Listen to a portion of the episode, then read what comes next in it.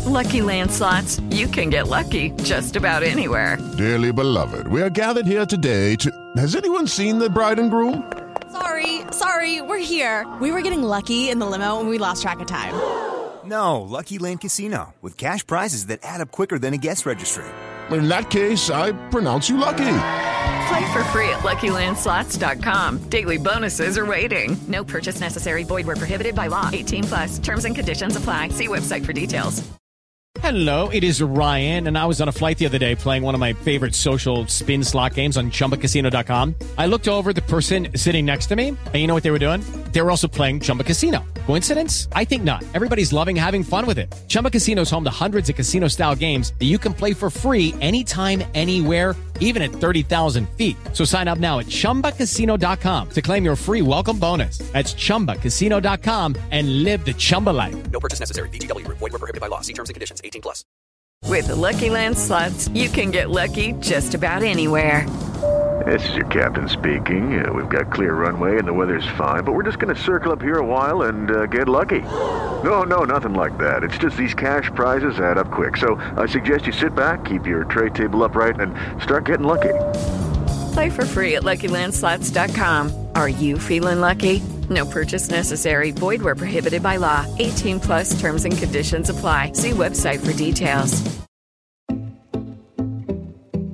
For three successive Olympic Games, it's been the cyclists who've been Team GB's most successful sport in terms of medal return. It's been a similar story at the Paralympics, where Para GB cyclists have topped the cycling medal table in Beijing, London, and Rio. It's one of the undoubted success stories of sport in this country, but it's not been without its challenges along the way.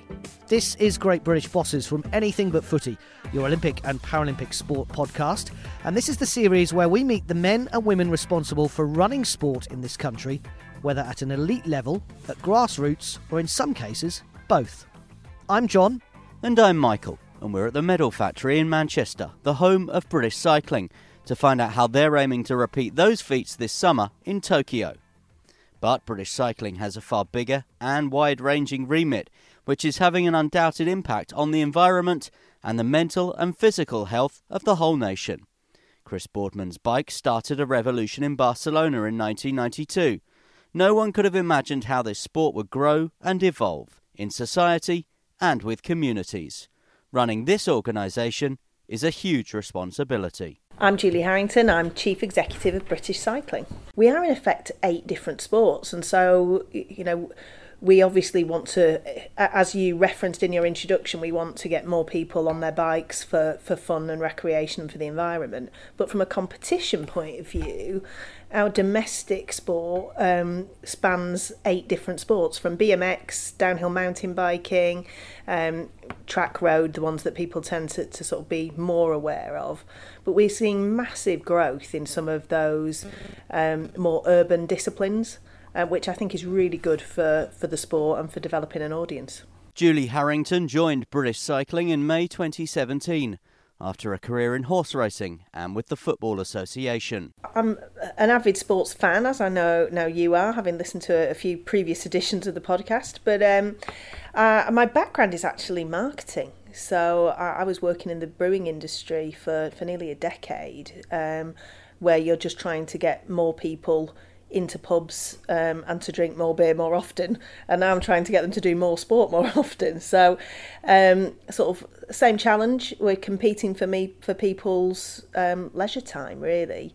Um, but in the brewing industry as you know you you tend to sponsor a lot of sports. It ended up being the favourite bit of my role. Um, I, so I was involved in Euro 96 and um, from a Carlsberg Tetley point of view activating that event and that that um, was probably the turning point in my career where I decided I would rather work on the sport side than the sponsor side. You like a challenge, British Cycling Chief Exec, many years at the Football Association before that. Those are not two organisations that are, you know, going under the radar, shall we say? No, and I th- I think um, one of the real um, bits of job satisfaction working in sport is that reach that you know you you are you are working in an industry that people talk about and are interested in Um, and if you're passionate about it, it's likely to be that your mates down the pub are also passionate about it. So I think it sort of goes with the territory that it, you tend to um, not be below the radar very often. And when I looked you up and researched you, you worked for people like British Airways, as you say, Carlsberg, Tetley, Whitbread.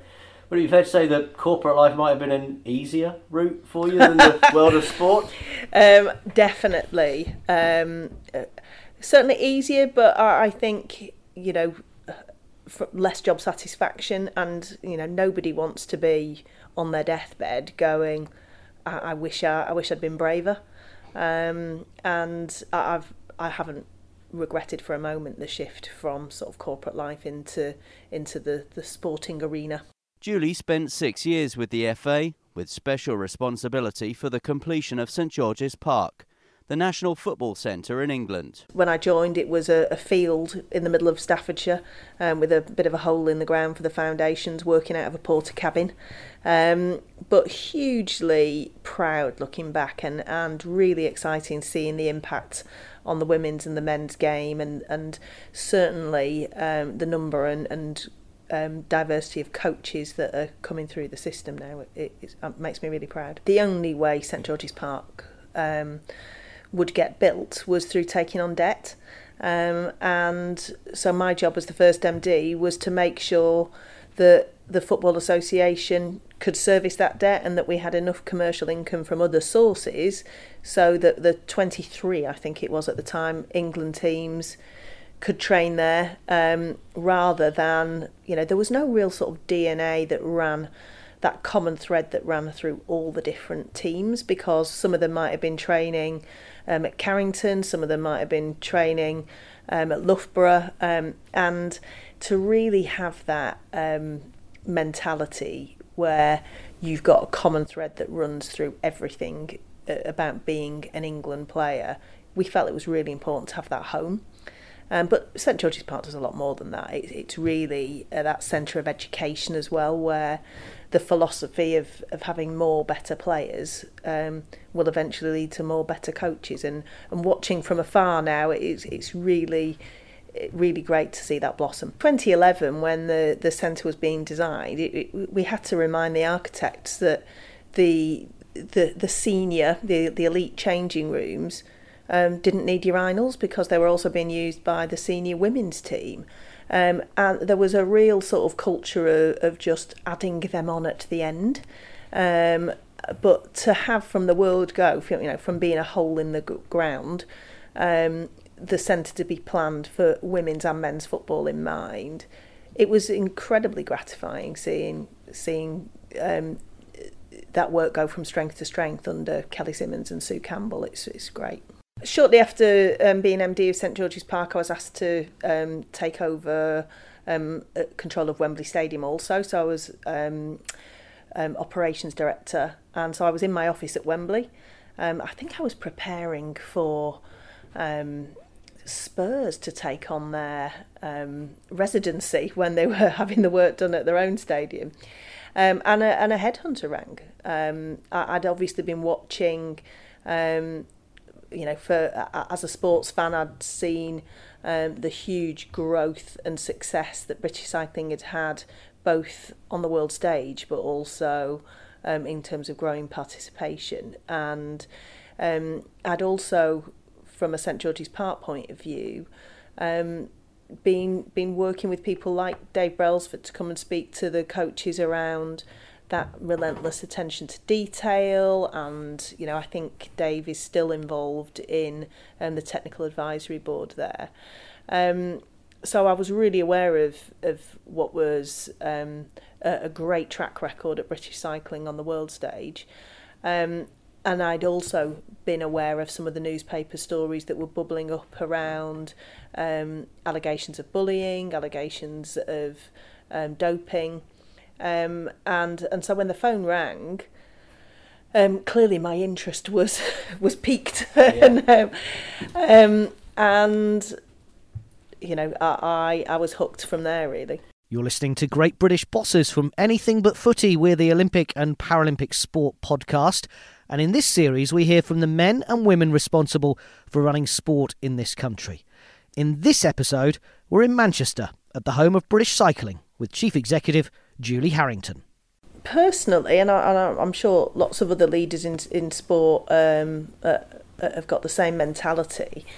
If everything in the garden was rosy, I don't think I could have added any value. Um, we'd, you know, we'd been incredibly successful, um, real boom in participation. Taking over the reins at that point, I'd have probably been on a bit of a hiding to nothing, really, um, because the only way, in in media terms, you'd have been, you'd have been, they'd have been waiting for me to fail.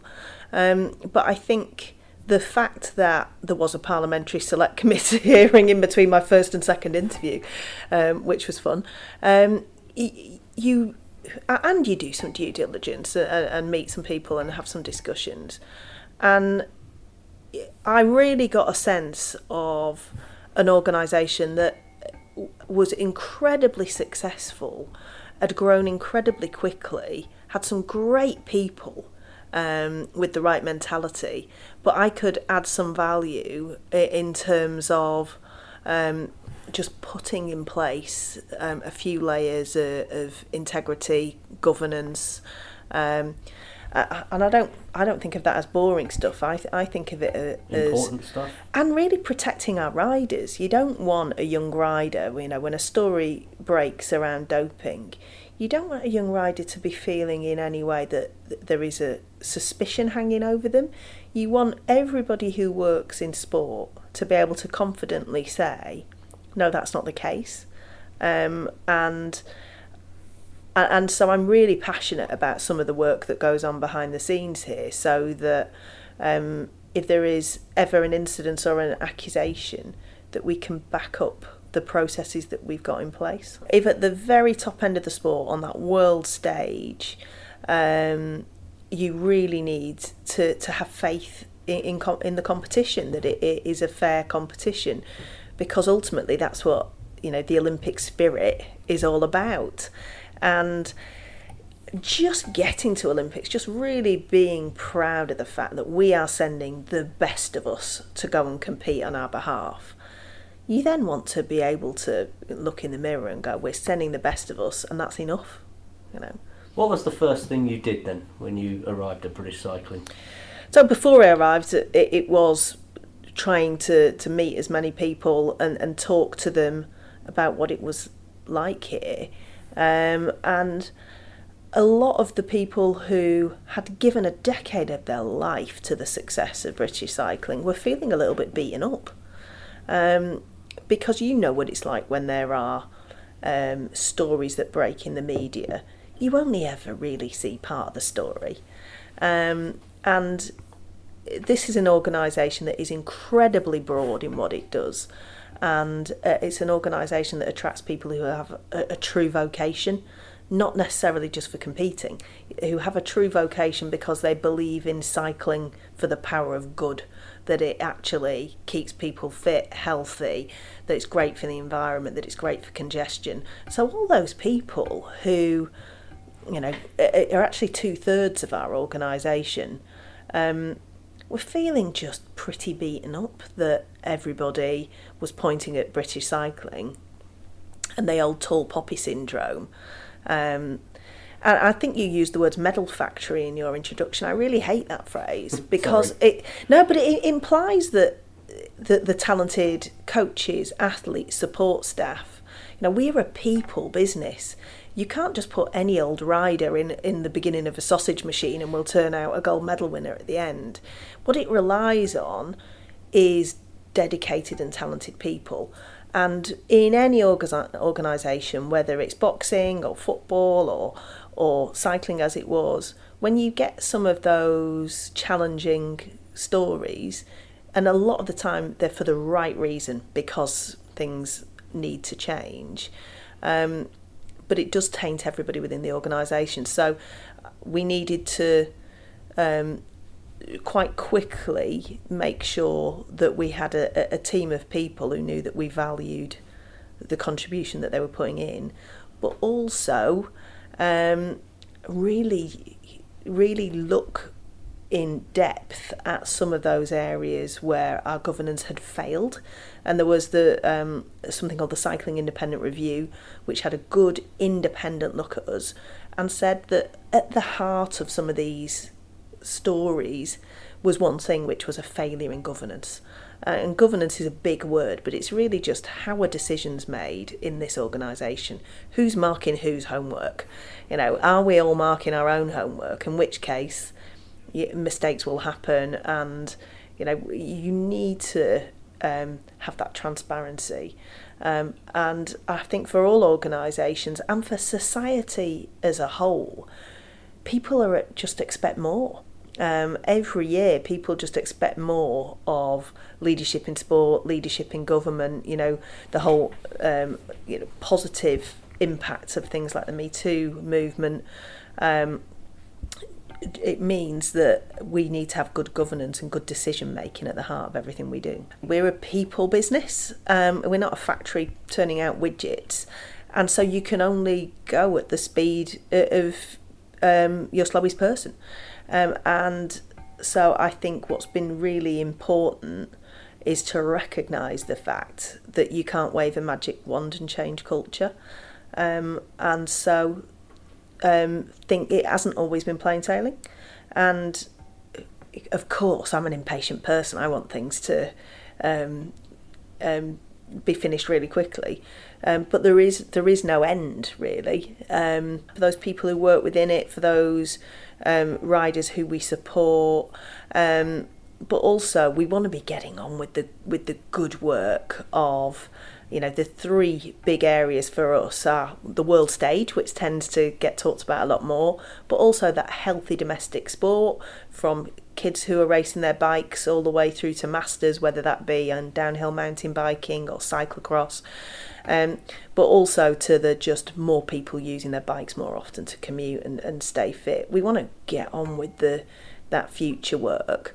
Um, that means attracting funding, it means attracting partners to work with it because we no national governing body can do all this work on their own. You need to work with people. Um, and every time there there's you know a story about 2011, um, it just changes the conversation.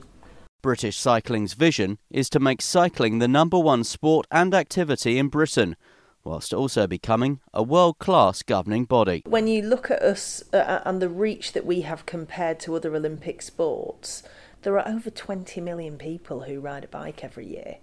Um, and so, you know, uh, in, in terms of us being a, a great cycling nation, um, it, it's bigger than bikes, really. It's about if those 20 million people don't do it necessarily to race their bikes, they do it because it's life enriching. Whether they're commuting their work, it might be that they've got a busy week and that's the only time that they can get in their, you know, their, their cardiovascular work. It might be that they're um, just trying to contribute to the environment and less congestion on the roads. Um, so I, I think it's a big and lofty ambition. Um, and we're on year three of a sort of four year um, program. And we've already we're already closing in um, on our ambition to get 2 million more people on bikes which you know is a is a is a huge achievement. One of the things that um, we um, are really passionate about is working collaboratively with other cycling and walking organisations. So you know, it's not like we're the People's Front of Judea and you're the Judean People's Front. It's a um, we're um, British Cycling, but there is also Sustrans, there are also the Ramblers Association and Cycling UK, and we're all working together to to positively in, influence government because every department we can be part of the solution whether that's education because obviously cycling's a life skill and as you said there's a childhood obesity problem whether it's the environment whether it's transport whether it's health because we know that people who ride a bike regularly are 50% less likely to have a heart attack or stroke that is massive and so the whole um, move to social prescribing. So you could put people on statins, or you could encourage them to do our sofa to sportive challenge. Um, we know that cycling has a massive positive influence on people's mental health, and you know, you you read the stories about a mental health crisis in this country, um, and just the the positive impact of people getting out on a bike. Um, we know can can contribute to people's sense of well-being. So we think we can be part of the solution, but I think it's going to need a not only a joined up a, approach from government, but also a joined up approach from those organisations working within cycling and also walking. How important then are people like Dame Sarah Storey and Chris Boardman and, and your other ambassadors, if you like, that are, are taking this agenda to the public?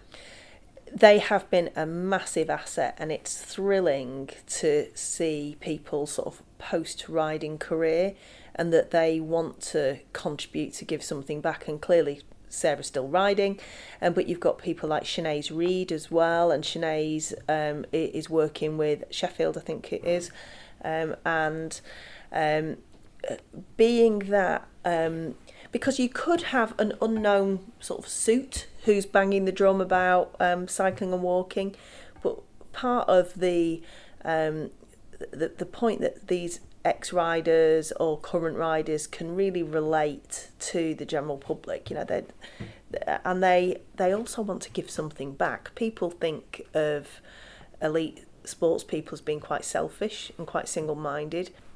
But our award ceremony on um, Saturday, there's the 60 years um, celebration.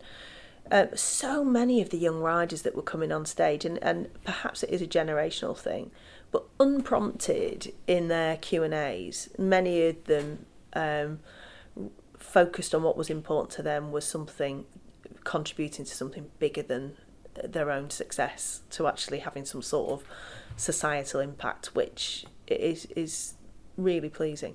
Part of the strategy is backing major sporting events. The Tour of Britain has equal prize money for men and women.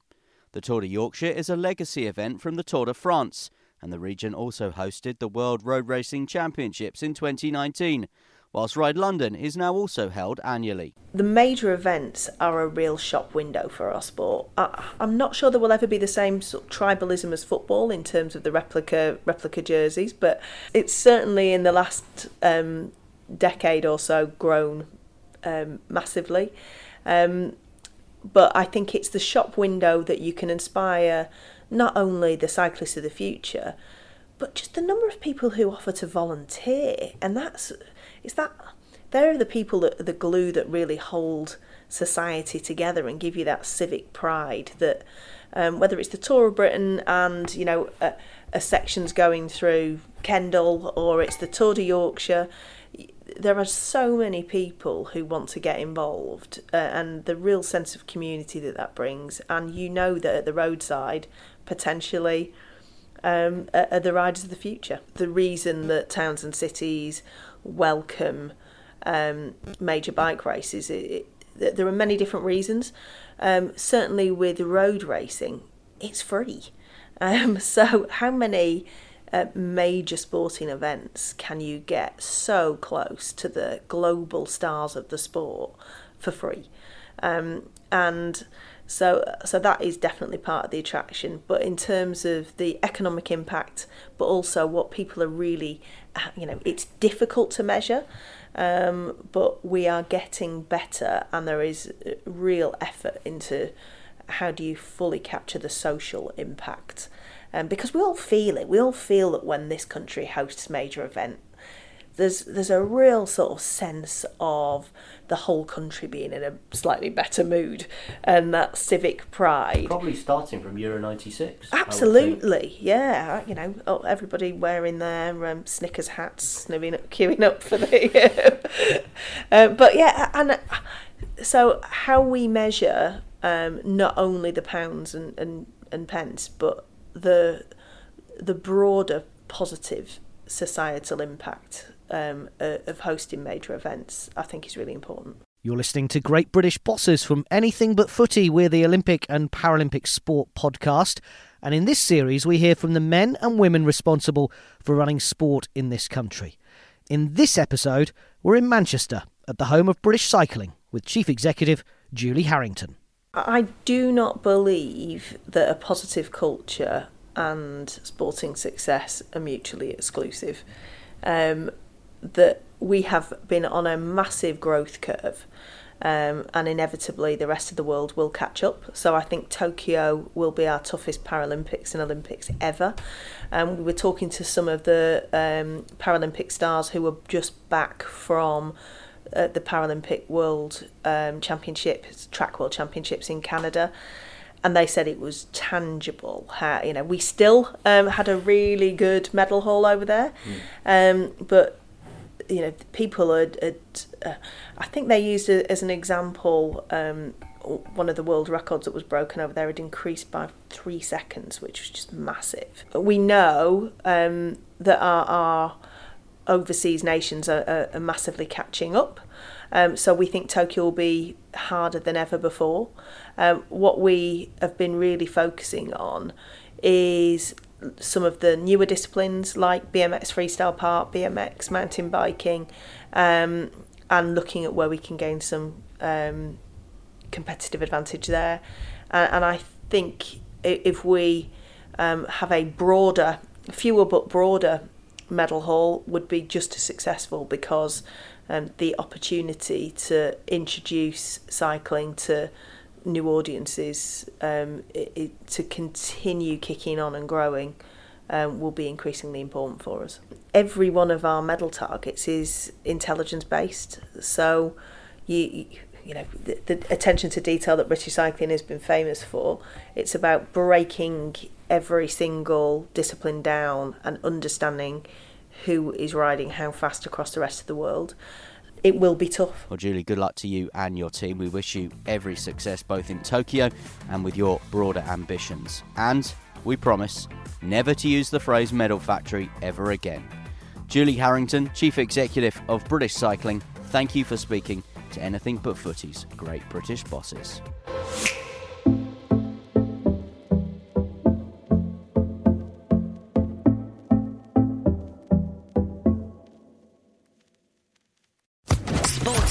Podcast Network.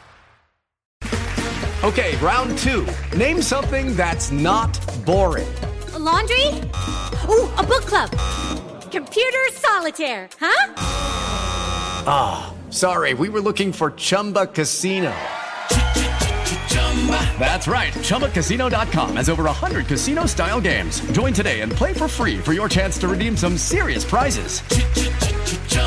ChumbaCasino.com. No purchase necessary. Full prohibited by law. 18 plus terms and conditions apply. See website for details.